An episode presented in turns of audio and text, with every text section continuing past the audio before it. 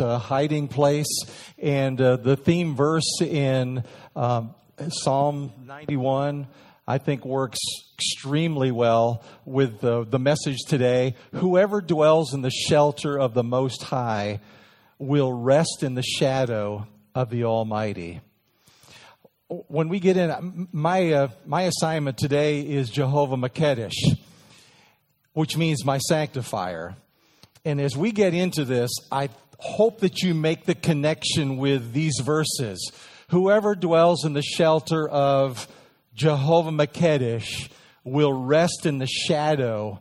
The rest is a key word in the shadow of the Almighty. I will say of the Lord, He is my refuge and my fortress, my God in whom I trust. Those words are so powerfully connected to this name of God that uh, I hope that God will give me the grace to somehow communicate effectively what this name of God is all about. Let's take a look at uh, the word covenant because all of these names are tied in with this idea of covenant, God's covenant with us, which probably in our modern English language is most like contract, but it's not really contract in the form that we tend to see it in that all that legal kind of thing where we're, we're holding somebody to something and if they slip up a little bit, then we can break that contract and maybe get ahead. That's not God's heart at all with covenant. So in the Bible, covenant is an agreement between God and his people. And I want you to note that and try to see the connection with Jehovah Makedesh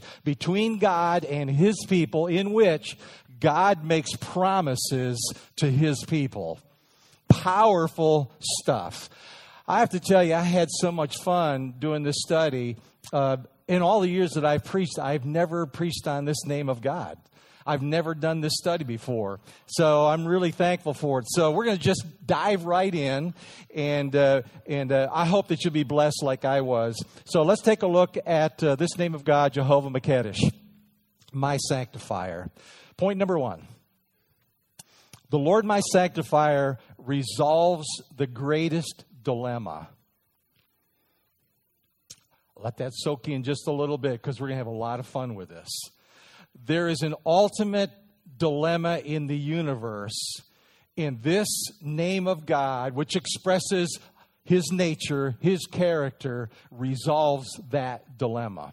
Well, one of the fun things about this name, um, Makedesh, is that it's tied to uh, a, a, root word in the Hebrew that takes on various forms. I mean, even the, the way you pronounce it is up for grabs because it's spelled different ways. There's variations on the spelling of it, and not everybody agrees on the proper pronunciation. I'm just going with Makedesh. If you want to do it different, help yourself.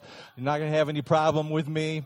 Uh, but it, it has to do with sanctify, it has to do with holy. Uh, those words are all from the same root. Do you realize in the Old Testament, this word in some form shows up over 700 times? Some of the other names of gods you may see only a couple of times throughout the Old Testament in, in the Hebrew language, over 700 times. One, one uh, scholar I was reading said there is no word in the Old Testament and, and no name of God that more truly expresses the core of his nature than this one. It's like this is the theme of the Old Testament. It's the holiness of God. It's the sanctity of God. We have, we got to put that into the equation. So I, am quoting here from uh, in New Living Translation from Psalm 14, 2 and 3. But I wanted to make note that Paul, in the most theological of all of his writings, the book of Romans, quotes this verse almost word for word the way we find it in Psalms. And here it is The Lord looks down from heaven on the entire human race. He looks to see if anyone is truly wise, if anyone seeks God. But no, all have turned away all have become corrupt. No one does good, not a single one. You got to get that idea. And, and, and, what he's saying there is not that everybody is bad as they possibly can be. That's not the point at all. The point is this God, and this is what this name is God wants contact with people. He wants a real connection between us. So here's the dilemma you've got a God who's ultimately holy in every aspect. He's, he's perfect, he's sanctified. And he wants a close, personal, intimate relationship with human beings, which is made impossible because of sin. So, what he's saying is there isn't a person on the planet in any generation that preceded us, or today, or in the future, that's going to meet up those requirements to have that face to face kind of relationship with a holy God. It's just, it doesn't, it hasn't happened. In all of history, with one exception, which is Jesus, and we'll talk about that later.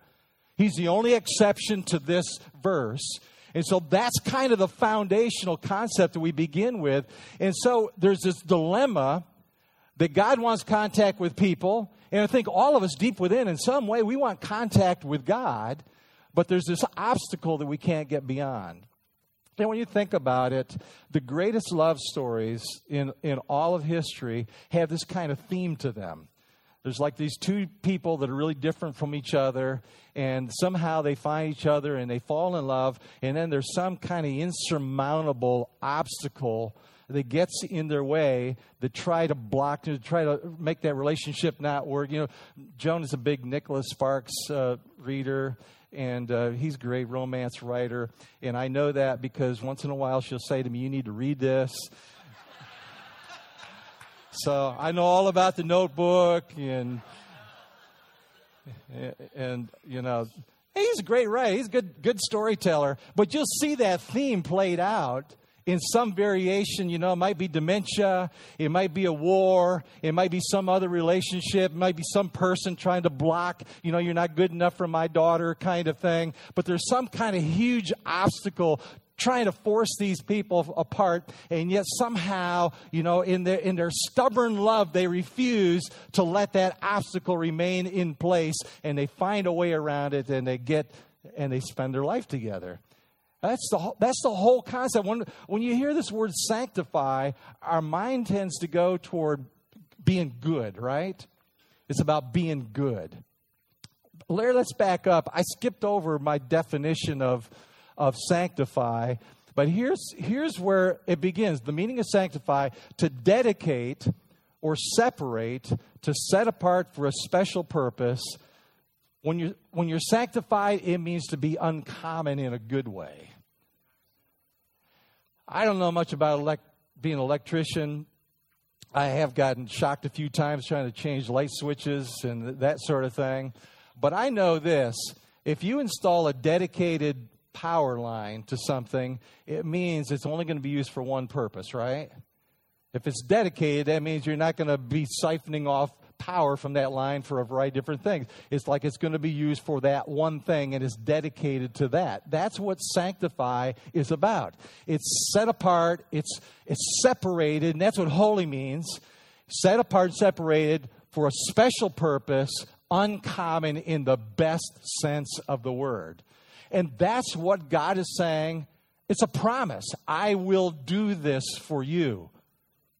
I will do that for you so that we can have the relationship that I long to have with you. So he sets it right. That's what he's saying. You know, the human race has messed this up, messed it up badly, but God is going to set it right. He's resolving that ultimate dilemma that separates human beings from him. Let's go on to the second one. Isn't that awesome? I mean, when you think about it, it just. Mm, the Lord, my sanctifier, is a relational God. This kind of follows on that first point. He's a relational God, but everything about the Bible is driving to this point. And that's what makes him different from all from all the other gods in the universe that human beings have, have manufactured in their own minds. He is such a relational God. He wants to have that contact with human beings. Something inside me and inside of you, I suspect, longs for that contact with God. This is the, the only way it can happen is that we have Jehovah Makedesh, the God who sanctifies us and makes that possible. So let's look at, the, at three scripture verses that talked about this relational God from Exodus 34 14. You must worship no other gods, for the Lord, whose very name is jealous, that's, a, that's an interesting one right there. His very name is jealous. That's another name. is a God who is jealous about his relationship with you. He's passionate about a relationship with us. And jealous in the, the best possible understanding of what that word is all about. It's, it's, he wants a special kind of relationship with us. He's jealous for that. Don't give your affections to some other God, of figment of your imagination. I want to have that relationship with you and nothing else going on. He's a relational God. Let's go to the next one in Deuteronomy uh, chapter 7 and verse 6. For you are a holy people. There's that word, okay? You're, you're a special, set apart, dedicated people who belong to the Lord your God. Uh, there's some key words in here that, that we're going to take a, a, moment just to talk about. Holy is one of them, belong is another one. Of all the people on the earth, the Lord your God has, here's another one, chosen you to be another, his own special treasure. Okay? Holy, belong, chosen, special. All play into this idea of Jehovah Makedesh. He's chosen us. He's set us apart. He's called us. Remember Abraham and his whole story? You know, if you'll obey me and you'll go, you know, just to step out in faith and go where I send you, I'm going to make a great nation of you. Your name is going to be a blessing to everybody on the face of the earth. I've chosen you. That wasn't just a, it, it was a promise that God made. I'm going to make this happen. His own special treasure.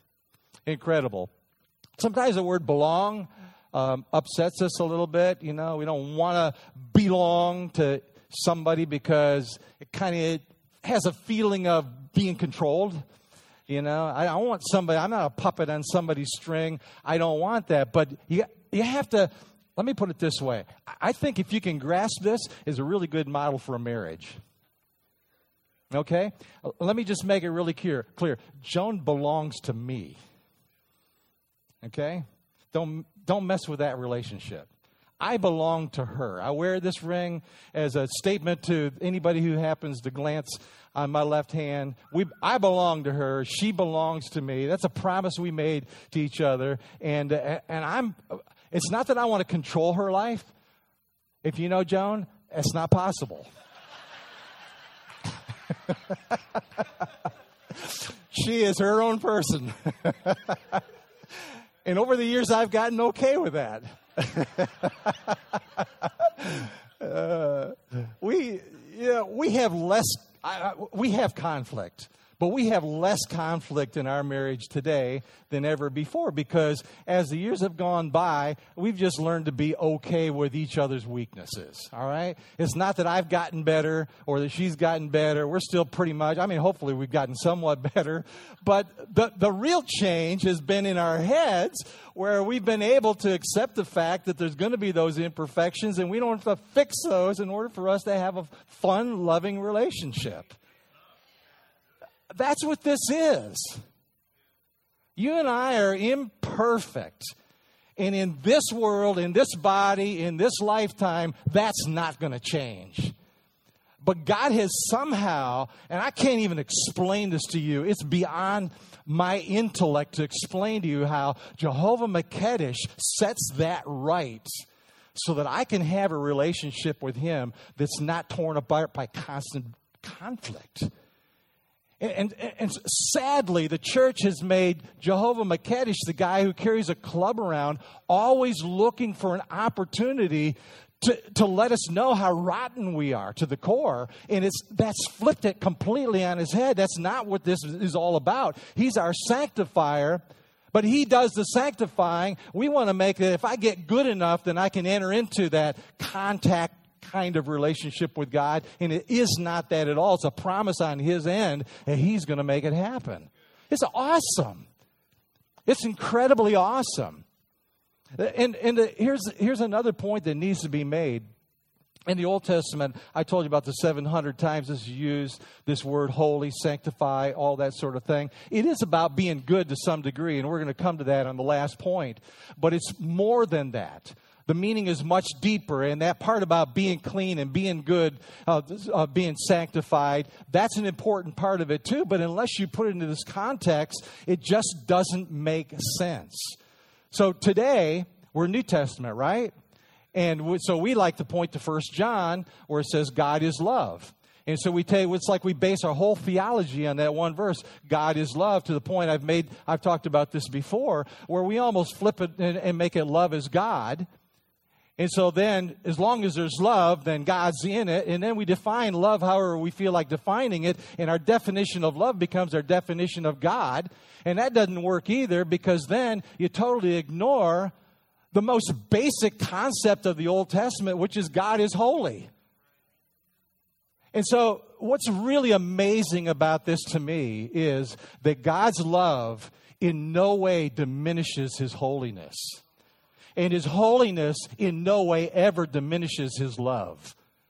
And until you can see God in both of those realms, a holy God who is perfectly loving, you don't know God. I'm sorry. You're not, you're not getting it. You don't, you don't understand his nature and what it's all about. It's the combination of those two that gives this power. We want to eliminate the need for sanctification because God's so loving, doesn't matter how we behave. You can't do that and be true and faithful to the scripture and to the nature of God. He does care about holiness, He can't help it. And without holiness, Old or, Old or New Testament, without holiness, you're not going to see God. This is how we get there. He's our sanctifier. He makes us whole. Let's go to one more verse in Deuteronomy. This is the Shema, called the Shema in the Jewish tradition. Is like the John 3:16 of the Old Testament.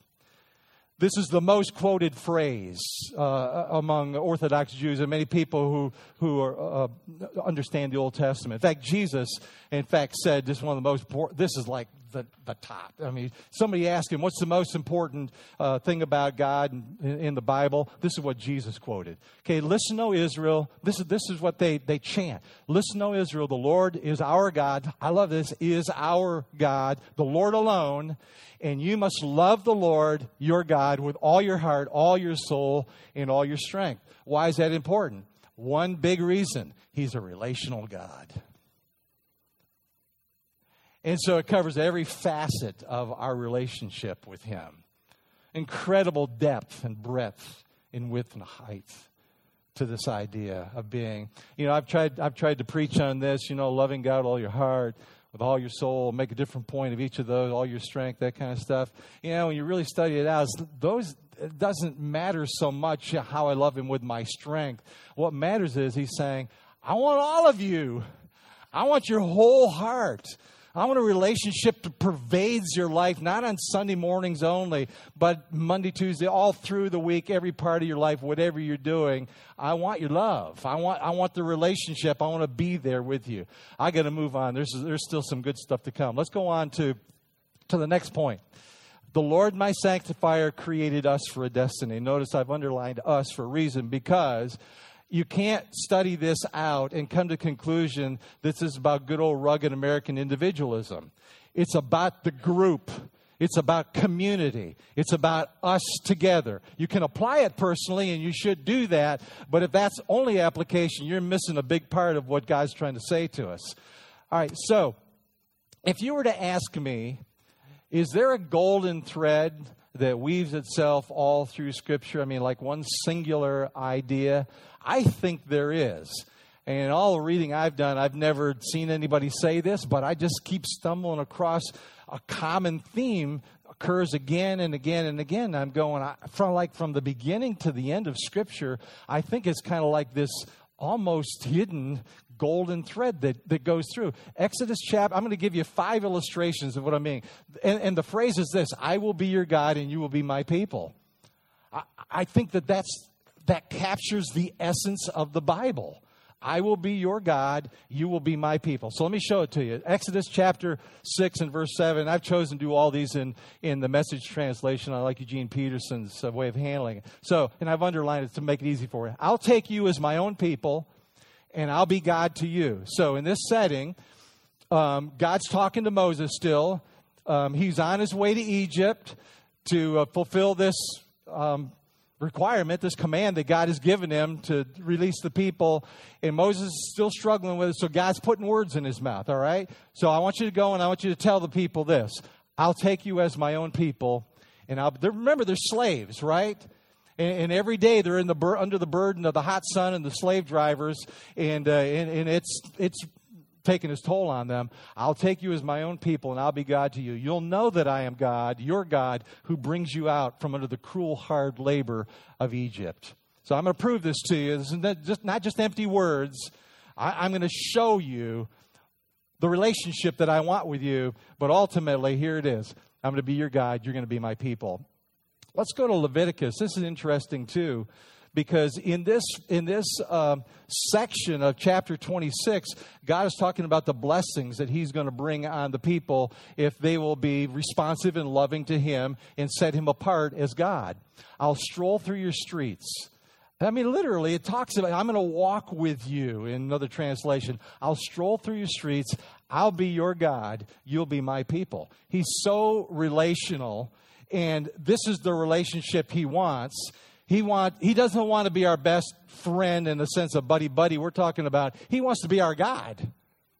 And he wants us to be his people. And like when parents and children get okay with that idea, some are parents is not not you know necessarily my best friend, and you know when I'm a third grader, um, but a parent and a child and their relationship in its purest form. That's what I'll be your God. You'll be my people. Let's go to the prophets. So those two are in the in the uh, the first five books of the Bible, the Pentateuch. I want to show you two in in the prophets. Jeremiah first. It plain and simple. And Jeremiah here is prophesying about the, uh, the king of Babylon is going to come and he's going to take you away into captivity in a distant land for seven years, 70 years, and all that's coming down. But in the middle of all of that, he said, but there's going to be a time when it's going to reverse. And God's going to bring you back to this city of Jerusalem. We're going to rebuild it. And in the process, we're going to get where I've wanted to go all the time, and that is, you'll be my people, and I'll be your God. That was the whole, whole point of the thing. It's like, um, you know, if I can't have this kind of relationship with you, then I'm going to let you experience the pain of you doing it your way. But ultimately, we're going to come back together and we're going to get this thing right.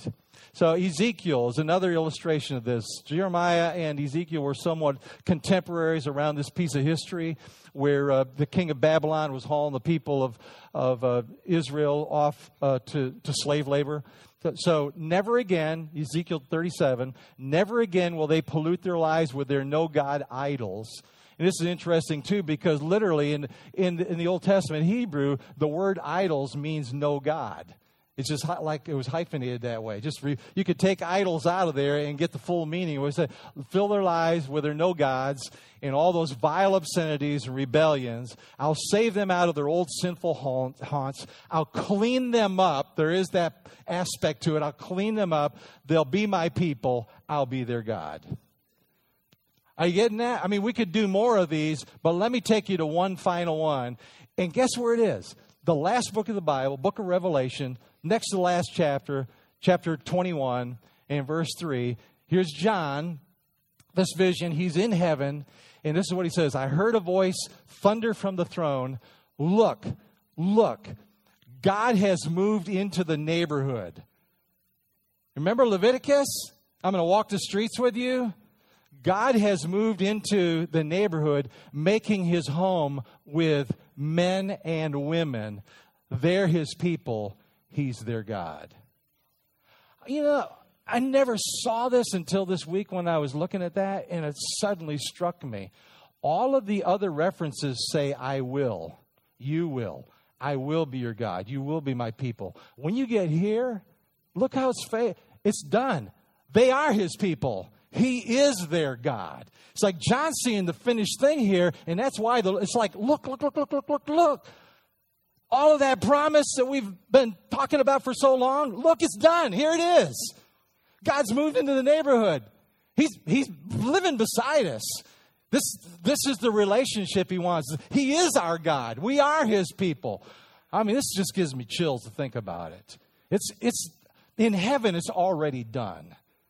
And we're going to walk into the fulfillment of that at some point in our experience. Isn't that the coolest thing?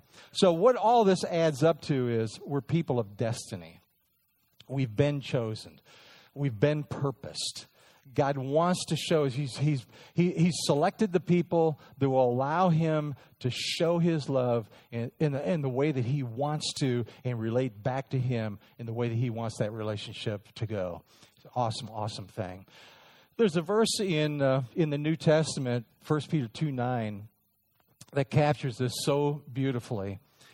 There, it's, some people want to say this, this can be true of every single human being. We're all children of God. You know, it's all going to work out the same. All roads lead. To, but the Bible doesn't paint that picture at all. And here Peter is saying, but you are not like that. And we're not going to take time to back it up, but if you go and look at the verses that precede, you'll see the kind of things that are not okay with God and the kind of people and lifestyle that have that are in that relationship that he can't enter into. You're not like that, for you are a chosen people. You're like royal priests. You're a holy nation, God's very own possession. Remember, remember back in fourth grade, Valentine's, when you get by that little packet of candies, heart candies, and they all had little words printed on them? And one of the be- one of the best ones is "Be mine," right? So I mean, if, if you're fourth grader and some cute little girl comes and put a be mine candy heart on your desk, it's like, wow. That's a pretty big deal. Do you remember that? Am I the only one?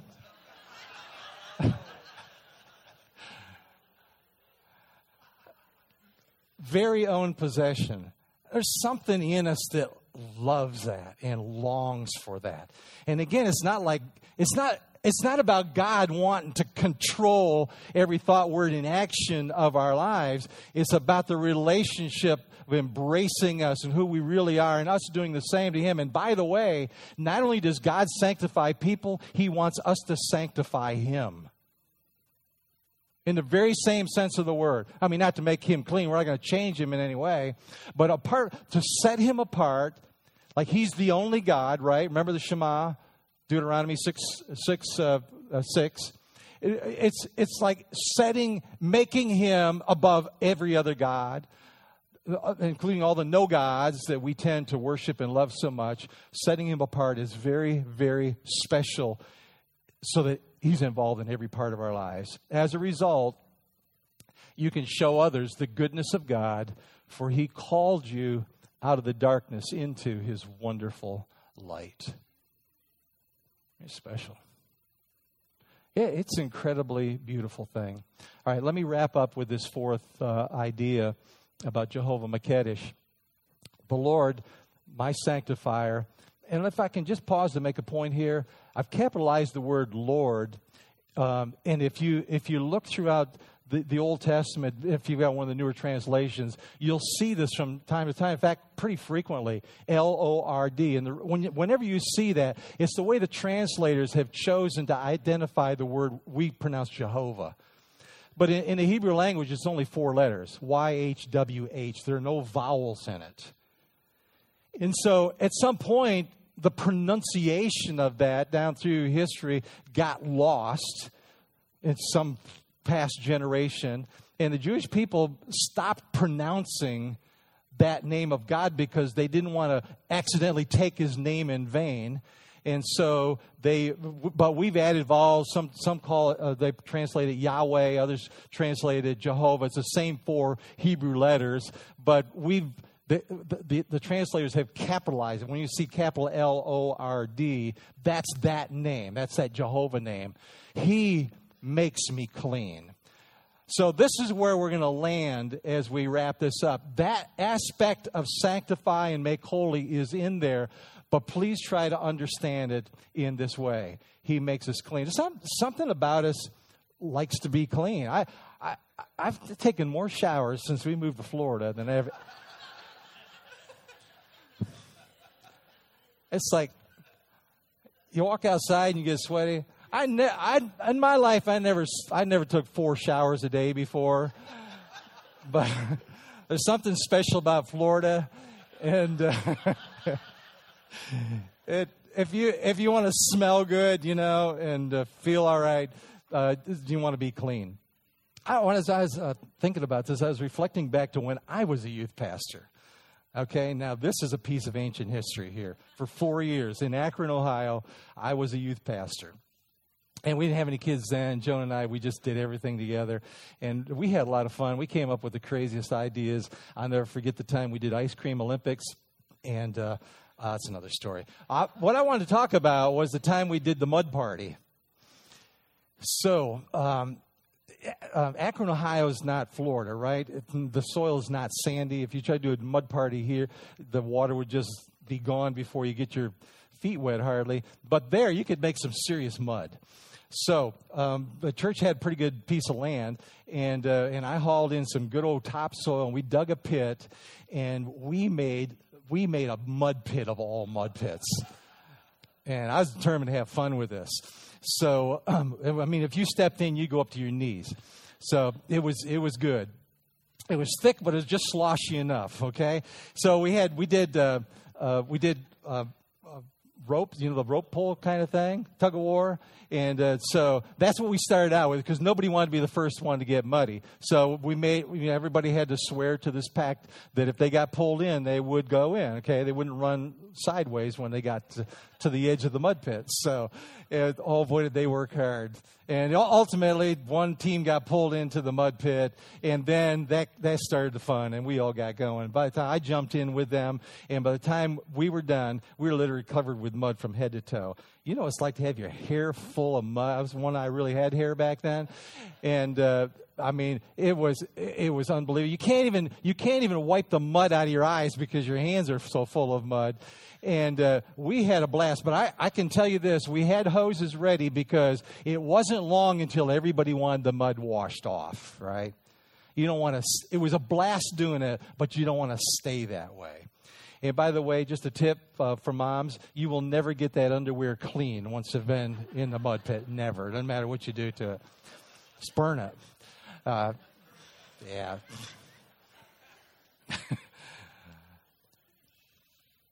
I was also kind of interested in. Uh, there's a lot of. Uh, anybody know Pope Francis is in the United States? All right, you heard. Okay. So I was, looking at some of the stuff, you know, all kinds of stuff going on, and there was this one thing that caught my attention. So somebody had visited Rome, and they they had seen that uh, there in the back side of the Vatican uh, there were a bunch of shower stalls, and the story turned out that when Pope Francis um, w- uh, took on that role, uh, he, he has this fund to work with to meet the needs of people, and they were accustomed to uh, feeding homeless people. They had a schedule set up like that. He made the suggestion why don't you ask them what they want? Guess what they wanted? Showers. And so he made that happen for them. We like to be clean, right? We like to, and spiritually, there's nothing. I've been thinking a lot about the presence of God lately. And one reason why I love, if you've ever experienced that, those moments when you just, you're like bathed in the glory, you know, one of the one of the things about it is in that moment you feel clean, and every, it's like God has made it right. Everything is okay. You just have that feeling of cleanness in His sight. He does that for us. That's what his presence is all about. And here's how it happens. Romans 3, 23 and 24. For everyone has sinned. We've all gotten dirty. We've all fall short of God's glorious standard. And again, it's not about us being the worst that we can possibly be. It's just that we have fallen to the point that we cannot, in our fallen state, have that personal, intimate relationship with God. Yet God, verse 24, freely and graciously declares that we are sanctified. He did this through Christ Jesus when he freed us from the penalty of our sins. Jason said every single sermon, each one of these names of God point to Jesus in the New Testament. It's right here. It couldn't be more plain. Through Christ, Jehovah Makedesh. One more verse to wrap up. 2 Corinthians 5:21 For God made Christ who never sinned to be the offering for our sin so that we could be made right with God through Christ. Jehovah Makedesh. I dare you, I honestly dare you to try to fully comprehend Jehovah Makedesh and not be brought to tears. It's a, it's a beautiful thing. I found myself getting caught up in the emotion of this as I really, it started to dawn on me the power of this name of God. I mean, I've never been loved like that before. And I know I'll never be loved like that by anybody else. And some of you here this morning just need to do you have any idea how special you are to God? So much so, He's found a way around all of the obstacles you and others have created in your life to block that relationship with Him. And He's here this morning saying, I still want that. If you've never accepted Jesus into your life, the scripture couldn't be more plain. That's what this is about. He's not calling you to make promises, okay, I'll never do that again. I'm going to be a better person. This is not about action on your part. There's only one thing that He wants, and you can do it in a moment here. And that is to believe in Jesus as the New Testament Jehovah Makedesh. He's that expression of God that sanctifies you so you can have that relationship with God and feel you'll feel the most special. You will understand destiny and purpose for your life like never before because that's what it is for all of us collectively. Awesome, awesome God. I want to give you an opportunity. We're going to close in just a moment. I want to give you an opportunity to receive Christ into your life this morning if you haven't done that. Could I have every head bowed here for just a moment, just a private moment? I'm going to ask you to slip up your hand if you want, would like me to pray with you this morning. And, uh, and just, just express uh, again this is more for you and for god than it is for me and anybody else. But are you here today and you say i want to start that relationship today I, I, want something new to happen in my life. I want to meet Jehovah Makedesh, and I want that personal, intimate relationship with Him that I can have no other way except through Christ. Just slip up your hand, just quickly. Let me pray with you. Anybody here today? Thank you, thank you. Anybody else? Thank you. I see your hand. This is going to change your world. It's going to change your future. Anybody else before we pray? Father, this morning, thank you for your word. And thank you for the Holy Spirit that makes that word understandable and come to life for us. And thank you for reaching out to us as you have with the power of your love.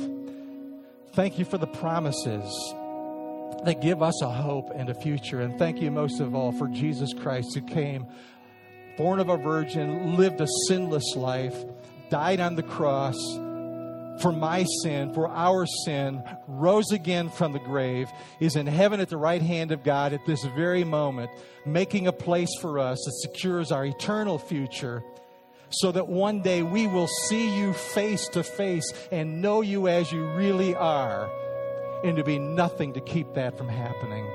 We give you praise for that. I pray, Lord, that you bring about a transformation in these lives, start in the very interior, in the heart, create that change there. And Lord, let us blossom and sprout and to grow into the most beautiful relationship they've ever experienced in their lifetime. Give you praise for that in Jesus' name. Amen.